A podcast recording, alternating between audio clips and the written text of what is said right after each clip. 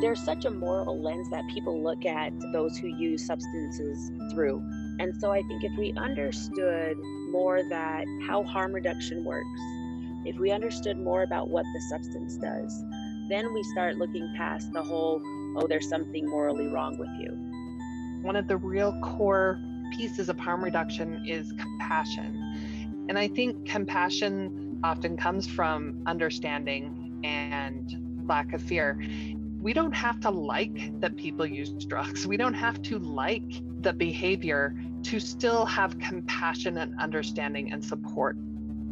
Welcome to episode 11 of Debunked, the only Utah podcast combining evidence based health practices with storytelling to challenge the stereotypes and debunk the myths about harm reduction, opioids, and substance use disorders.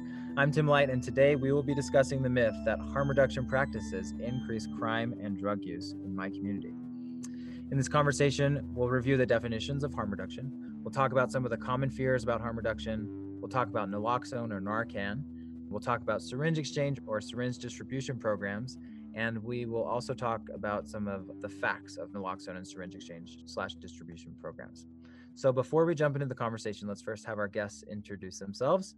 Heather, do you want to start? And then we'll go to Michelle. Sure.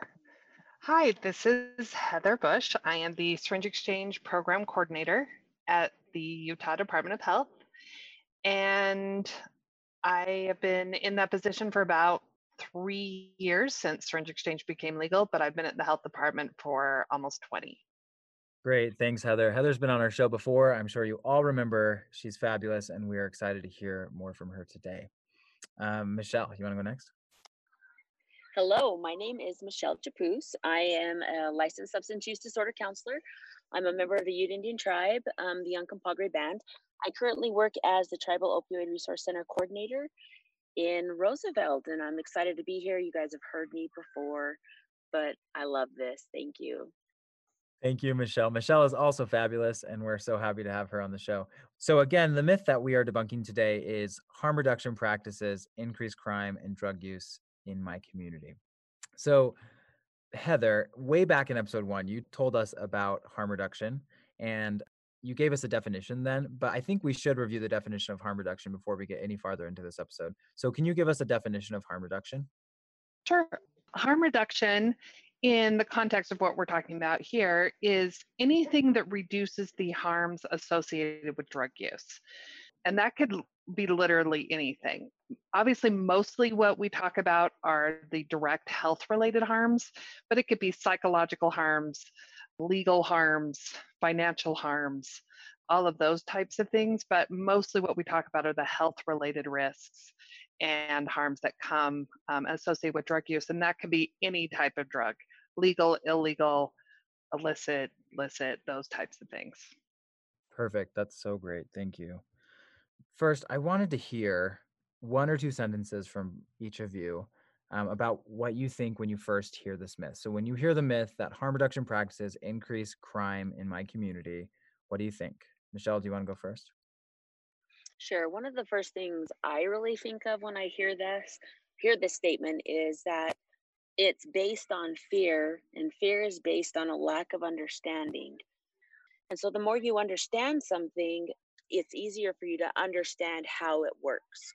So, if there's a level of education that occurs in regards to this, I think then that fear of this happening, this increase occurring, then becomes less.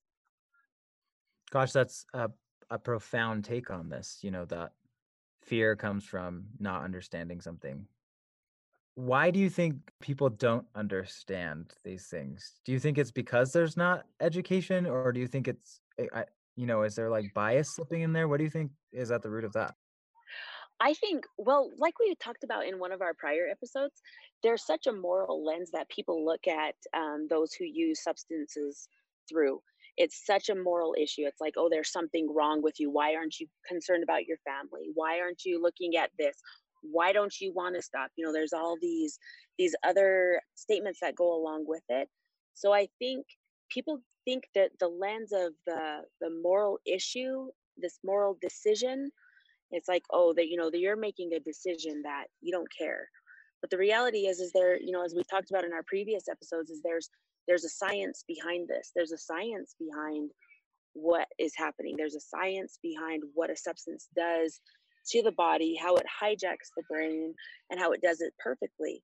There's all these other components to it. And so i think if we understood more that you know how harm reduction works if we understood more about what the substance does we understand more that you know this is not it's not that this person is such a terrible person you know but there's all these other circumstances behind it but i think if we understand that we're more likely to be like okay if i know this is going to help you be safe if i know this is going to help you find that place of recovery that you're looking for i think we would be more likely to endorse it to encourage it to you know put it out there and, and let people know that these these programs and these, um, you know, like the syringe exchange or even the naloxone or Narcan are available because then we start looking past the whole, oh, there's something morally wrong with you. It's like, okay, we're dealing with a problem, we're dealing with an issue. What can I do to help you find the help or the support or the recovery, whatever language you use to, you know, to overcome what you're facing right now, if that makes sense. Yeah, totally does. Um, the episode that Michelle is referencing, well, I guess in quite a few episodes we talk about those points, but episode five of Debunked, we specifically talk about how substance use disorders are chronic illnesses and thus should be treated as chronic illnesses. And harm reduction approaches are a great way to begin treatment for those things and to reduce the harm associated, as Heather pointed out. Uh, you know, I'm really struck by what Michelle said, and that's that was my thought too. Is that you know, when I was back talking about harm reduction, I was talking about it very matter of factly, what it means. But I think that that's also what happens is, is that people kind of forget that these are people and people have needs and people have issues and we're all people and we all have strengths and weaknesses and experiences and it, people often get really caught up in that legal thing. So when i point out well harm reduction we all practice harm reduction every day and that's been even more prevalent as we talked about in a previous episode when we're looking at covid i mean you know, washing your hands, wearing masks, social distancing, that's all harm reduction. But when you start talking about drug use, people get really caught up in the fact, but it's not legal. You're doing something that's not legal, and they just get stuck on that. And they often forget about the whole other range of issues that surround it all the psychosocial, emotional, interpersonal uh, issues that are around drug use. And and harm reduction for that matter and they just get really hung up on well it's it's illegal so you should just say no because it's illegal. Just because it's illegal it seems like that almost implies like oh we should just dehumanize this and you know if someone's breaking a rule then they're, then they're not worth it which i think the average person would disagree you know they would say no everyone is worth life is worth life you know and uh shouldn't be treated lightly so those are great points so, Heather, what do you think when you hear this myth that harm reduction practices will increase crime in my community? Well, and that's part of it too, is I often think about that. I think that that's the core of where it's coming from is that people think, well, drug users are criminals. They equate those two things. And so then they say, well, if you're helping them use drugs, which many people think that's what harm reduction is, if you're helping them use drugs, then you're helping them commit crimes. And, you know, obviously we know that the whole cycle of drug use and abuse is very complicated and involves many things. And yes, sometimes it can lead to criminal behavior. But I think that instead of looking at, well, what are ways that we can help people reduce some of those harms, including things that are putting them in legal danger and things that are causing maybe pain to the people around them as well as themselves, that's all part of harm reduction as well. So if we help people improve their health outcomes, improve their mental health outcomes, improve their connections, that's only going to help also address maybe some of those other issues that they might have gotten themselves into. As you're speaking, Heather, I'm flashing back to other moments on um, this show when we've talked about issues of like legalizing drugs, for example like having prescription grade heroin.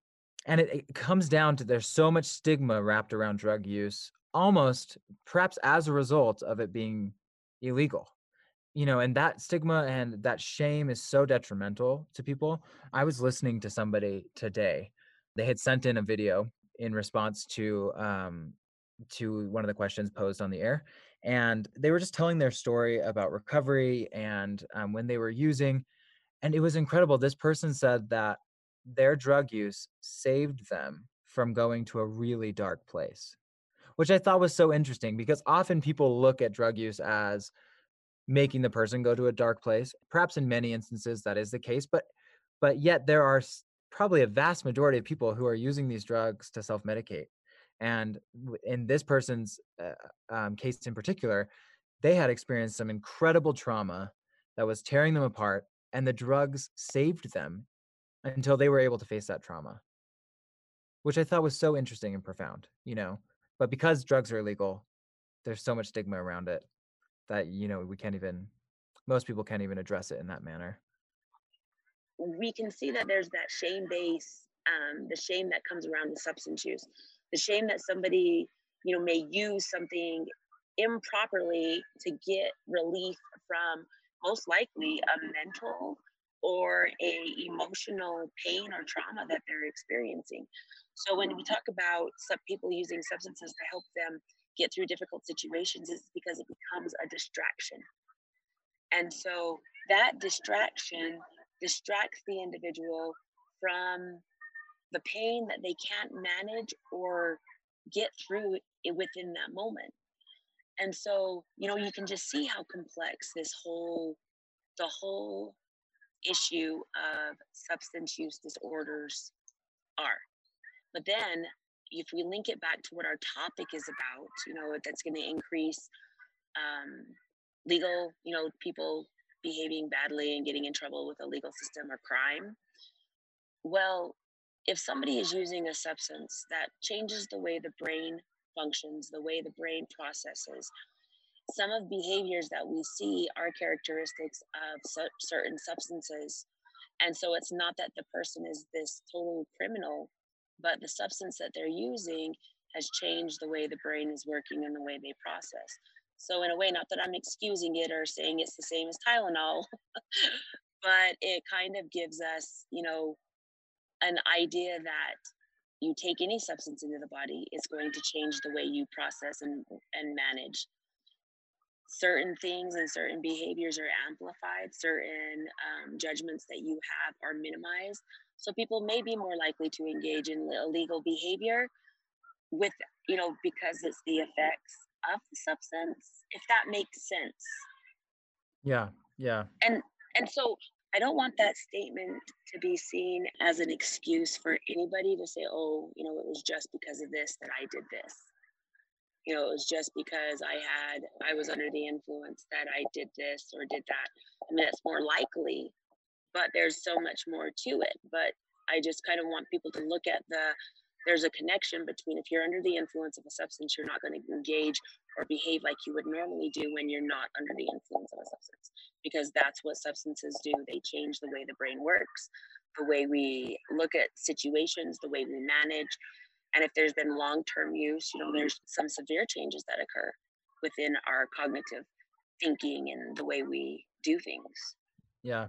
And the bottom line is that oftentimes that people start those substances as a means of self-medication. And even if they don't, you know, at, at some point, especially with opioids, it becomes uh, people are dependent on them. And then then we have to address a whole other issue, right? I was just going to say, I think along with what she was saying, I think something that makes us really uncomfortable, I don't want to get too into the weeds here on this, but I think something that makes us often really uncomfortable is talking about pleasure. And that really that is the main thing that we as humans do, right? We're seeking pleasure and we're seeking to run from pain. So, you know, and throughout history, we you know, even like having a really good meal, that's pleasure. Spending um, time doing something you really enjoy is pleasure.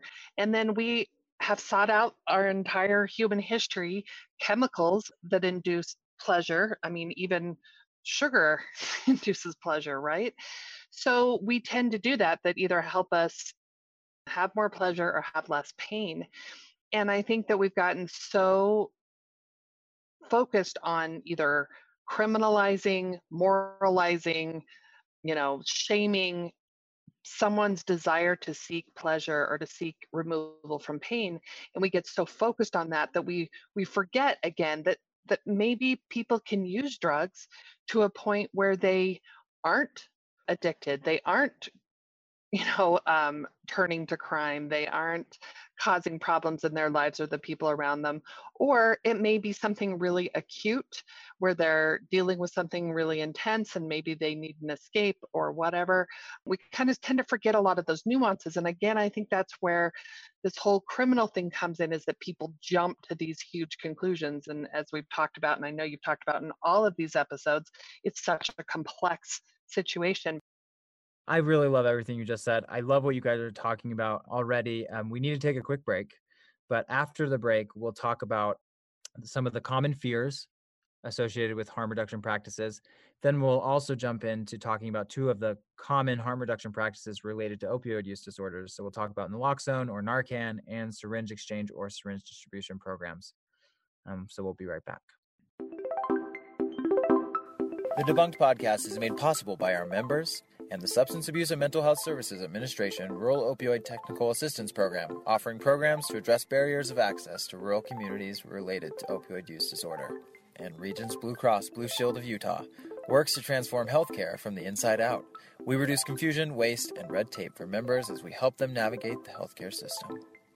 The information on the show is so important, so relevant, and definitely information that more people need to hear. So please take a minute to rate and review the show. There's something about the algorithm. The more reviews, the more debunked shows up in people's feeds. So rate and review. Thanks. Welcome back to Debunked. The myth that we are debunking today is harm reduction practices increase crime and drug use in my community. Right now, we're going to talk about some of the common fears about harm reduction, and then we'll talk about two of the most common harm reduction practices um, associated with opioid use disorders. Um, so, Heather, what are some of those common fears that you hear people throw around when talking about harm reduction? Well, it's interesting because I strangely have these conversations all the time. People ask what I do or find out what I do, and I end up getting in these big conversations with people. And I really enjoy that because it's those little opportunities to be able to educate somebody, maybe somebody who otherwise wouldn't have um, ever even thought about many of these things. So they have been some really cool conversations. And for the most part, it is what Michelle said at the top of this episode was a lot of it's fear and or just lack of knowledge that really jumps people into that. But I'd say some of the biggest things is that by talking to someone about ways to reduce their harm instead of just telling them to completely remove their harm, you know, like go all the way down to, well, just don't use drugs. If we're talking to them about anything in between, if we're talking to them as if they have control over their own lives and that if we give them this information, they can make decisions, that's really scary to people. I think often people want you to say, no, just don't do it. This is a bad thing. This causes problems. And as we know, that doesn't work at any place in anybody's life. Yet for some reason with drug use and often sexuality, um, we try to move all the way to that one end. So I think that's the biggest thing is people think that if you talk to people about it, talk to people and try to empower people, they think that then what you're doing is uh, condoning even encouraging or supporting drug use. And one of the things about harm reduction is it's very neutral, right? So it's not condoned, but it's also not condemning we also don't condemn people for their drug use because they get that everywhere else in their life. So our job is to provide them with just that neutral information and say, you're a smart person.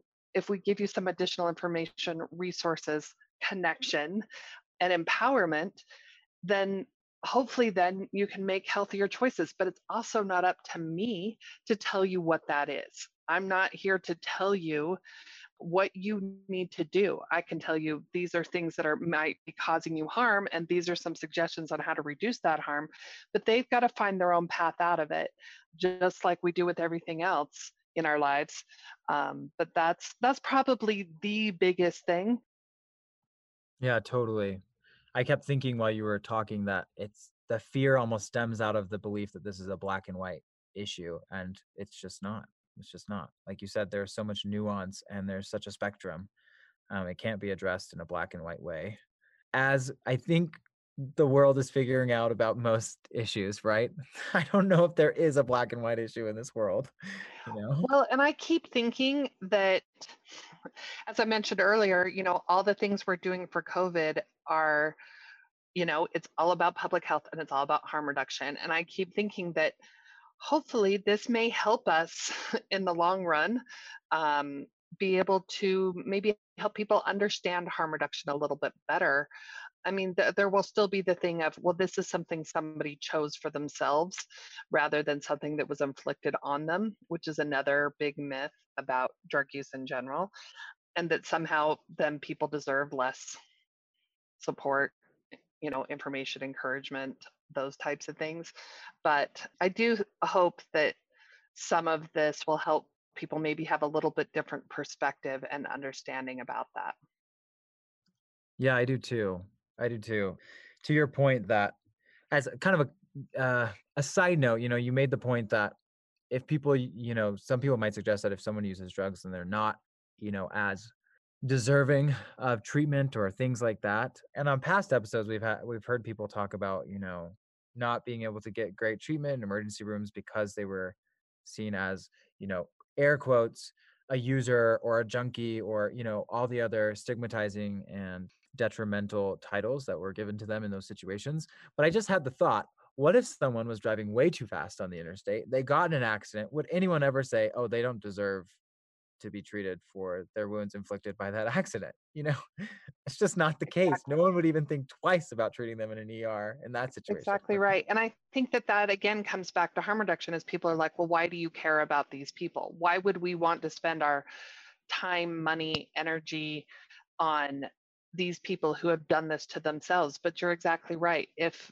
you know people want to try to categorize and otherize and demonize um, people who use drugs and somehow dehumanize them and not think about that yeah they deserve the same um, even saying they makes me that sounds like i'm otherizing but you know what i mean that that people who use drugs are people first i've in fact Heather said in episode one, people who use drugs aren't bad people, they're just people. So, amen, Heather. Michelle, what are some of the fears that you hear when harm reduction comes up in conversations? I think some of the biggest things I hear from a lot of community members is that it's gonna, you know, of course, gonna increase use. Like everybody can use more. It's because you're saving them or saving an individual. So, like if we look at the Narcan and the naloxone distribution in our communities, people feel that Narcan is going to open the doorway for people to use opioids more freely because they think it's just going to provide that safe that you know it's like throwing a lifesaver out to somebody who's drowning. And so because it's with a substance they think it's going to give people free rein. The other thing is i hear that it's going to bring more people more people who use substances into our communities. So not just the substance users that are um, currently using within our community but bring others from outside of the community but i think the biggest fear for community members is that people who didn't use are going to start using and people who are already using are going to increase use yeah i hear those as well those are good points those are really good points. Michelle touched on, she mentioned naloxone and Narcan. So let's jump in now to talking about two common harm reduction practices associated with opioid use disorders, and that is uh, the use of Narcan or naloxone, which is an overdose reversal drug, and syringe exchange or syringe distribution programs. Michelle, can you tell us what Narcan or naloxone is, what it does, and then we'll talk a bit about Narcan parties. So naloxone is an opioid reversal drug that's been created to block the opioid receptors that are located in the body, which are located in the brain, they're located in the spinal cord. There's actually some located also in our stomachs. And so these receptors, when somebody is using an opioid, the opioid molecule will go in and attach to that receptor, and then a chemical reaction occurs. And so breathing decreases, pain, the feelings of pain are the way the body interprets that are changed.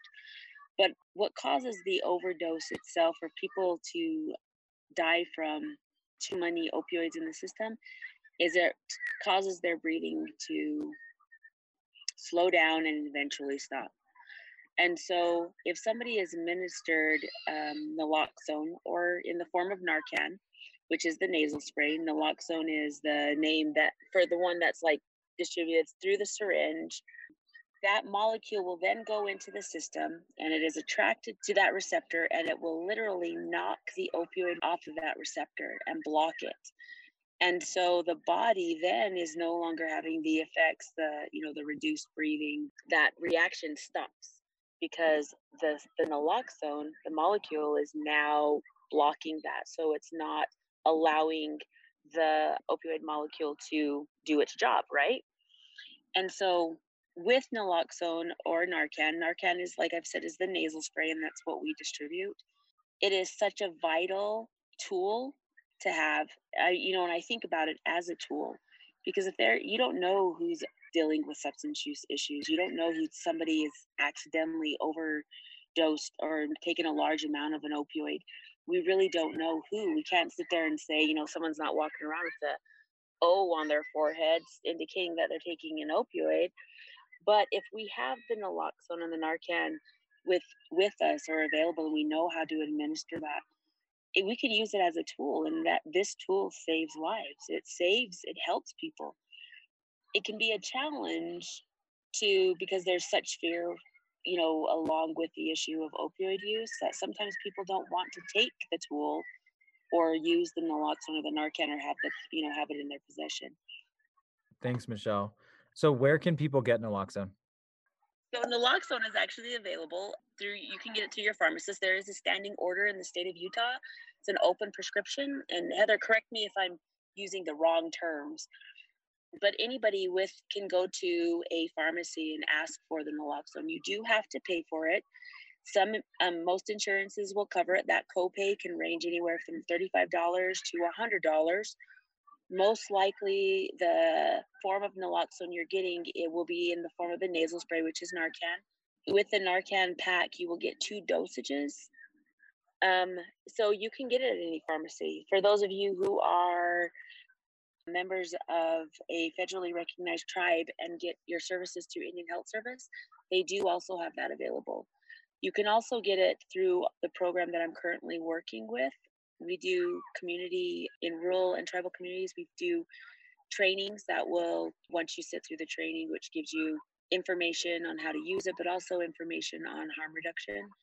You will get a naloxone kit, a Narcan kit yourself to take home and for your, you know, to keep on you. So it is readily available, and I don't think people realize how readily available it is. Just as anything, we need to be able to provide that education, the different forms of naloxone where they're readily available, that it is available to anybody and that anybody can use it. Yeah, definitely. And Michelle said that she conducts these trainings, the Tribal and Rural Opioid Initiative. Um, we we have these trainings that Michelle conducts, and others on our team. So Michelle, correct me if I'm wrong, but if somebody wants uh, one of these trainings in their community, they can reach out to our team, and we can potentially organize that. Is that correct? Certainly even though we're dealing with some you know with the social distancing now with the, what we're dealing with with this covid-19 there's you know we can still you know if you need a narcan and naloxone kit well i offer no narcan. If you need a narcan kit you can contact me. If we need to go over it on over the phone or via zoom i could still do that. That's how important it is especially with what we're dealing in the stress levels that have increased because of our current situation. It's important that everybody has access to that. Most states will have a website. You can look at look online, you can contact us and I can, you know, do what we can to work with you to get those kits available to you and provide some training on how to use those. Thanks, Michelle. Heather, what are some of the uh, resources through the Department of Health relating to Narcan and naloxone?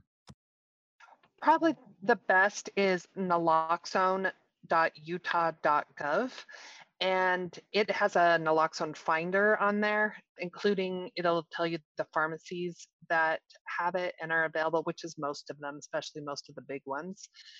And it also has other links to other resources such as utah naloxone which is just utahnaloxone.org and then some of the other places that Michelle mentioned.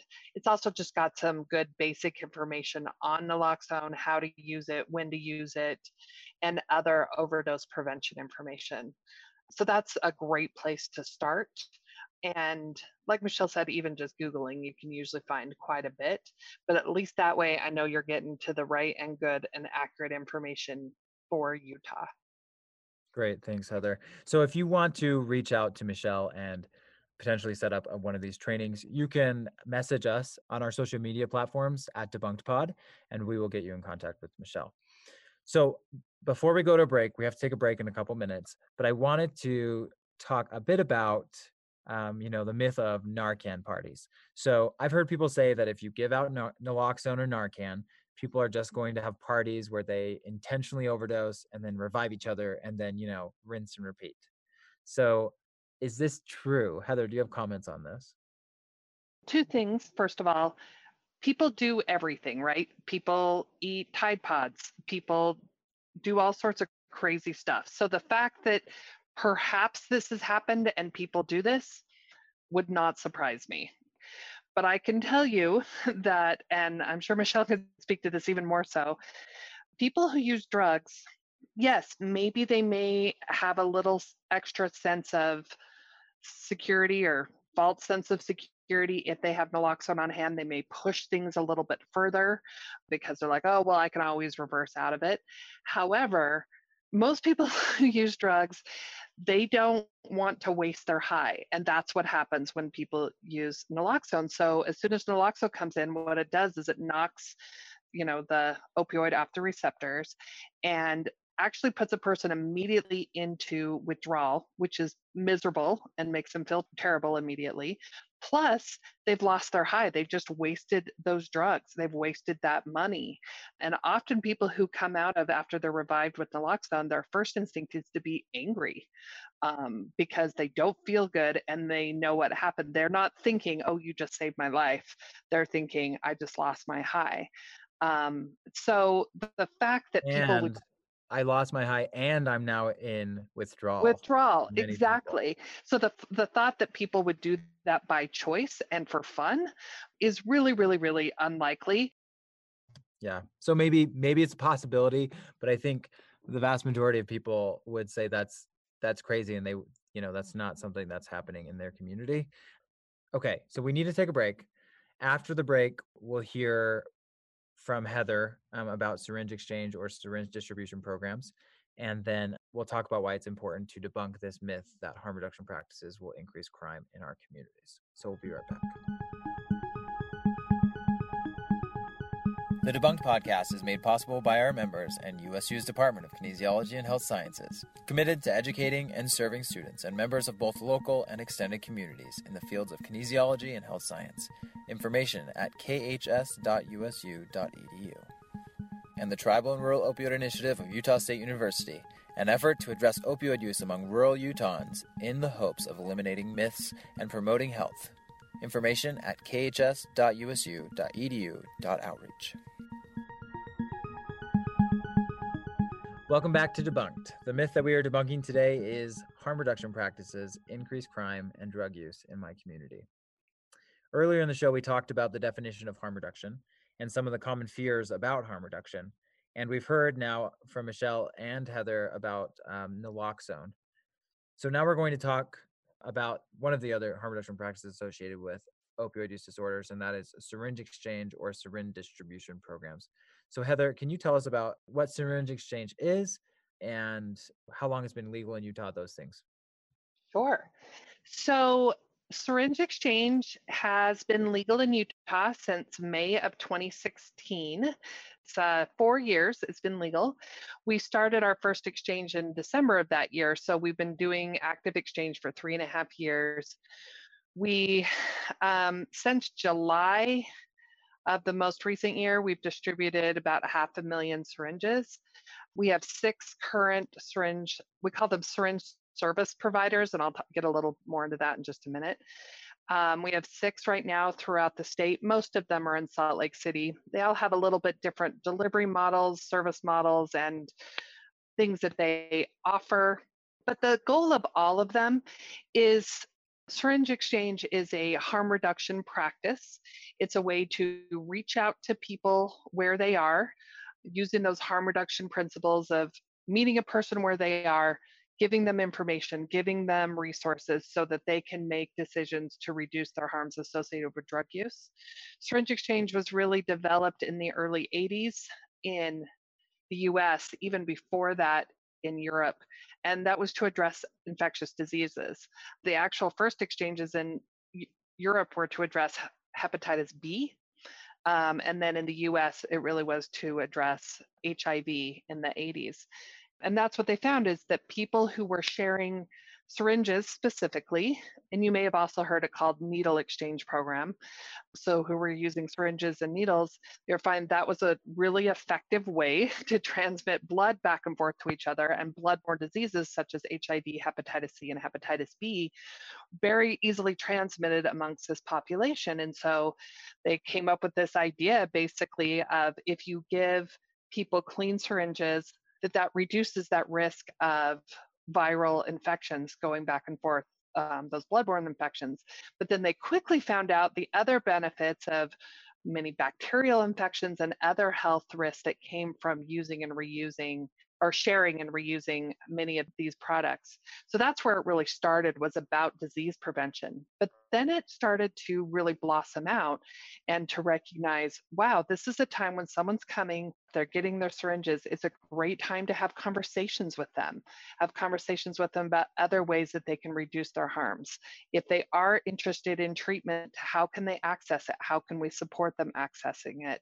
How can we get them information about overdose? How can we get them information about naloxone? How can we get them information about maybe how to apply for Medicaid, all the things that really started blossoming. And that's why we now call them syringe service programs, because it's really so much more than about exchanging syringes. That's the core of it, but it becomes about they come in for the syringes and they stay for the services, if that makes sense.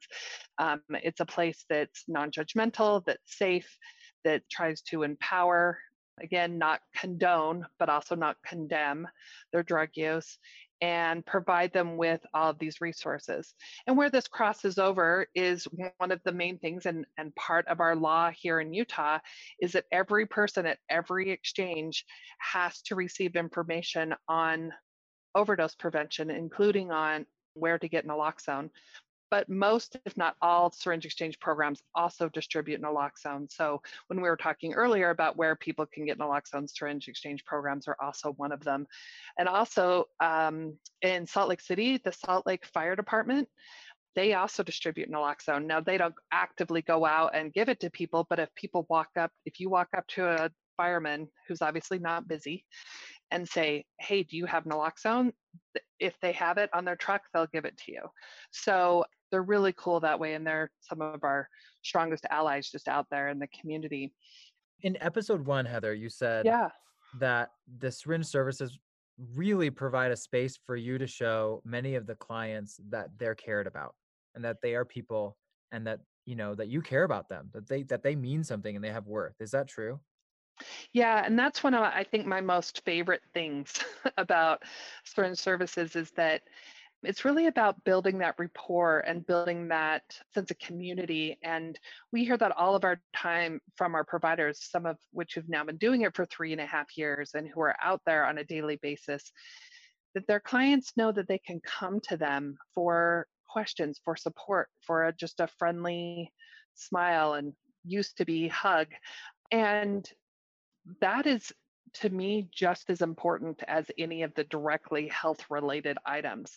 And as any of us can say, sometimes just somebody with a kind word is the best medicine and the best thing to help us get through and maybe encourage us to feel like, wow, if this person cares about me, if I can do this little thing, what else can I do? Right, right. And it's such a beautiful thing that you guys create a shame free, judgment free zone that's just invaluable. So I really commend you for the work that you do on that. I have read countless articles, uh, scientific peer-reviewed journals that cite that syringe exchange programs increase rate of treatment they decrease infectious rates of HIV and hepatitis C, and they have all the benefits that Heather talked about. So everything Heather has mentioned is scientifically based, scientifically proven for years, not for five years, not for 10 years, 20 years or more. Right, Heather? And I have, yeah, and I might have mentioned this before, but it's one of the most intensely and thoroughly studied public health interventions of the last 30 years, and it has been studied for over 30 years. There are just mountains of information about this. Um, and and I've said this before, and I and I don't mean to sound disrespectful, but I often think really the defense should be on the other side. People should be i i need data on why people think that it is a problem.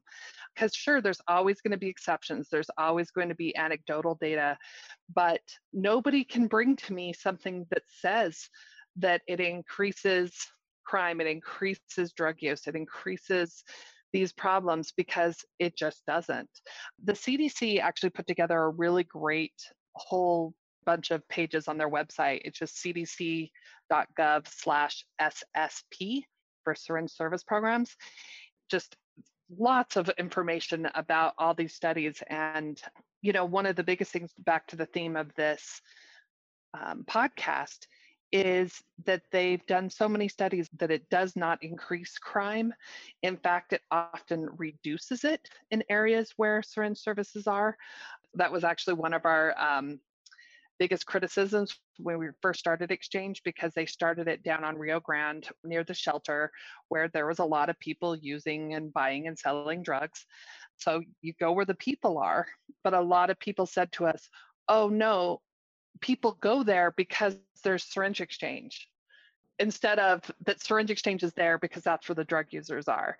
So we hear things like that all the time and and that's fine. But what we know is that you know if you go where the people are, you're able to provide them with these services that as a whole, like you said, in HIV and hepatitis C infections go down, crime goes down, need, accidental needle sticks go down, overdoses go down, all those things.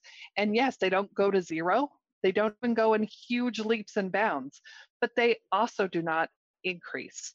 And that's ultimately the goal of really any public health intervention is to try to, at the very least, make people's lives somewhat better. It's a goal to flatten the curve. I mean, almost everyone is right familiar with that term now, right? Exactly that right. Common public health term, flatten the curve. So Heather pointed out a major myth with syringe exchange, and that is that if you have a syringe exchange, it's going to increase crime in a community, which is, you know, like the topic of this episode today. And as Heather pointed out, that's just false. It's false. By 30 years of data, it is false. It's just a myth, and we need to treat it that way. So I'm I'm really grateful for everything you said, Heather. So why do you all think it's important to debunk this myth in our communities? I think it's really important to debunk this myth and really challenge people's beliefs on the different methods and the different ways that are available for people to get the help that they need when they're dealing with a substance. This is one of the many ways. You know, we talked about working with substance issues on a spectrum. You know, we can't do a dichotomous model or a black and white model because the black and white model does not work. There's been research and we there's tons of research showing how, you know, we talk about the connection. We talk about it's not about condoning, but it's about caring. It's about um, letting somebody know that they are more than the substance that they've been defined by. And so we need to break these myths because, you know, you hear something enough, you're going to start believing it enough. And you're going to start thinking, okay, this is all I am. This is who I, this is what I do. This is how it works and in a way it perpetuates these misconceptions and the stigma and the shame that comes along with that you know that lens that people are put in to look at people who are dealing with substance uses through and you know what does that really benefit it benefit it makes it may make the person who believes it feel safe or feel okay You know, the whole not in my house, not in my backyard, not in my neighborhood. But the reality is, is there it, it is such a complex substance use is such a complex thing that we can't say it's not going to happen to me. We can't say it's not going to happen in my family. But if we really look at this and see that once we start breaking through those beliefs and those misconceptions, we are opening up a door for more care, for more compassion, and like Heather talked about, connection, which is so key. More connection for people who are struggling for, with whatever issue that led them to use their substance to find the help that they need because everybody deserves and everybody is worth finding that healing that they need to be become who it is they choose to be. It's about autonomy right? They've got to be able to know that they that there are ways for them to find the help that they need but there is not one way that is the only way. There's many ways. Thanks michelle. That's great heather why do you think it's important to debunk this myth in our communities? I think a lot of it's about if we start debunking this myth start understanding that not all drug users are criminals, even if they're using an illegal drug, that they are friends and families and neighbors, but also sends this larger message, the sense of community and belonging and all of those things that are so important to all of us. And again, we've learned so much about that over the past few months, how important it is to feel connected to our community.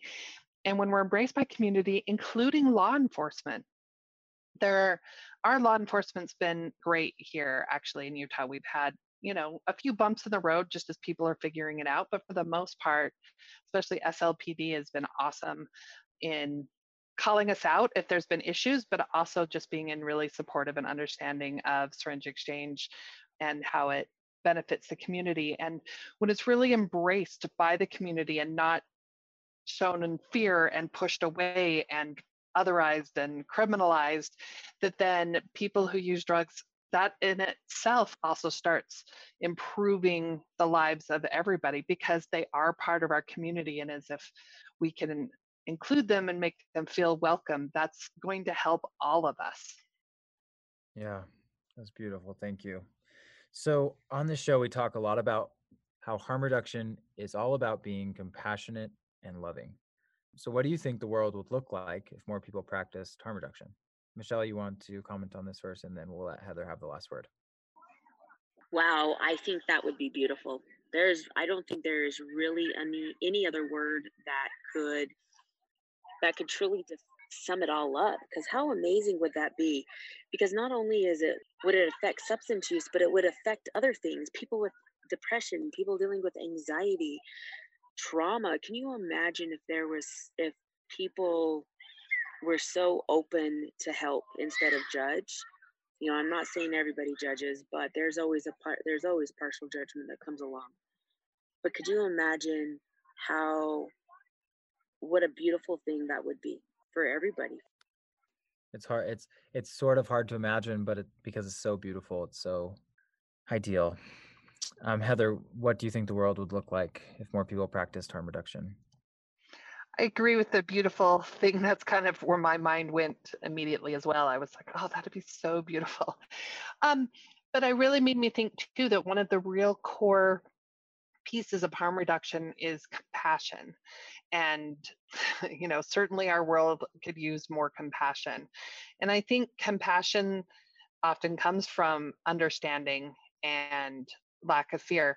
And I think that Michelle would agree with me that we don't have to move to a place of acceptance or liking.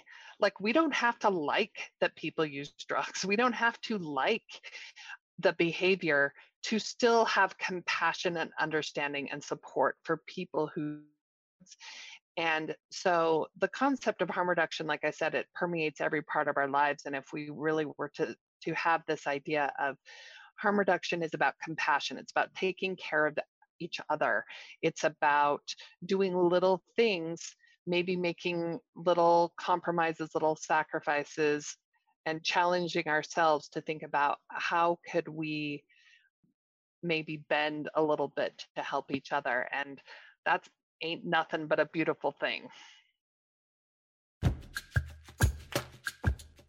The Debunk Podcast is made possible by our members and the Emma Eccles Jones College of Education and Human Services committed to quality teaching, outreach, and research, offering services to the community and providing students with real world service and research opportunities. Information at cehs.usu.edu.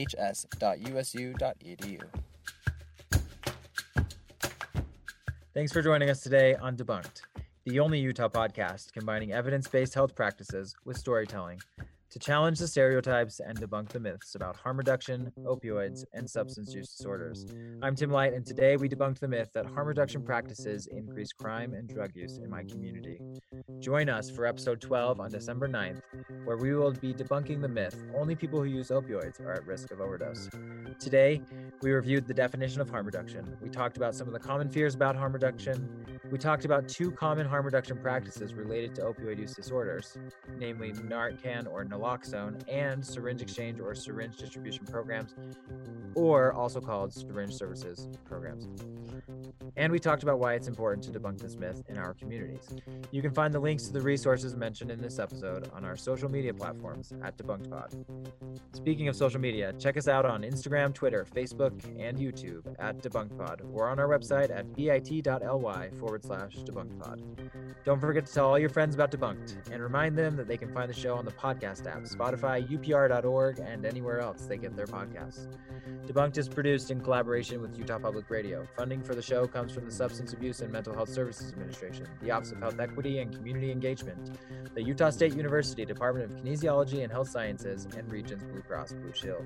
Our editorial board is Jay Hymas, Adam Baxter, Ashanti Moritz, Savannah Ely, Dr. Sandra Sulzer, Dr. Suzanne Prevedel, Dr. Aaron Fanning Madden, Mindy Vincent, Patrick Rizak, Michelle Chapoose, Dr. Maren Voss, Dr. Amy Kahn, Trisha Glass, Lloyd Arrive, Hilary Deesh, Jennifer Petrus, and Susie Baker. Debunked is produced by Nick Porth, Shalane Smith Needham, and Fred Weller, with Nick Porth serving as lead producer. Our creative specialist is Autumn Gibbs. Music for today's episode was created by Nick Porth. Our science advisor is Dr. Aaron Fanning Madden, and our program directors are Dr. Sandra Sulzer and Dr. Suzanne Prevedel. I'm Tim Light, host and editorial board member.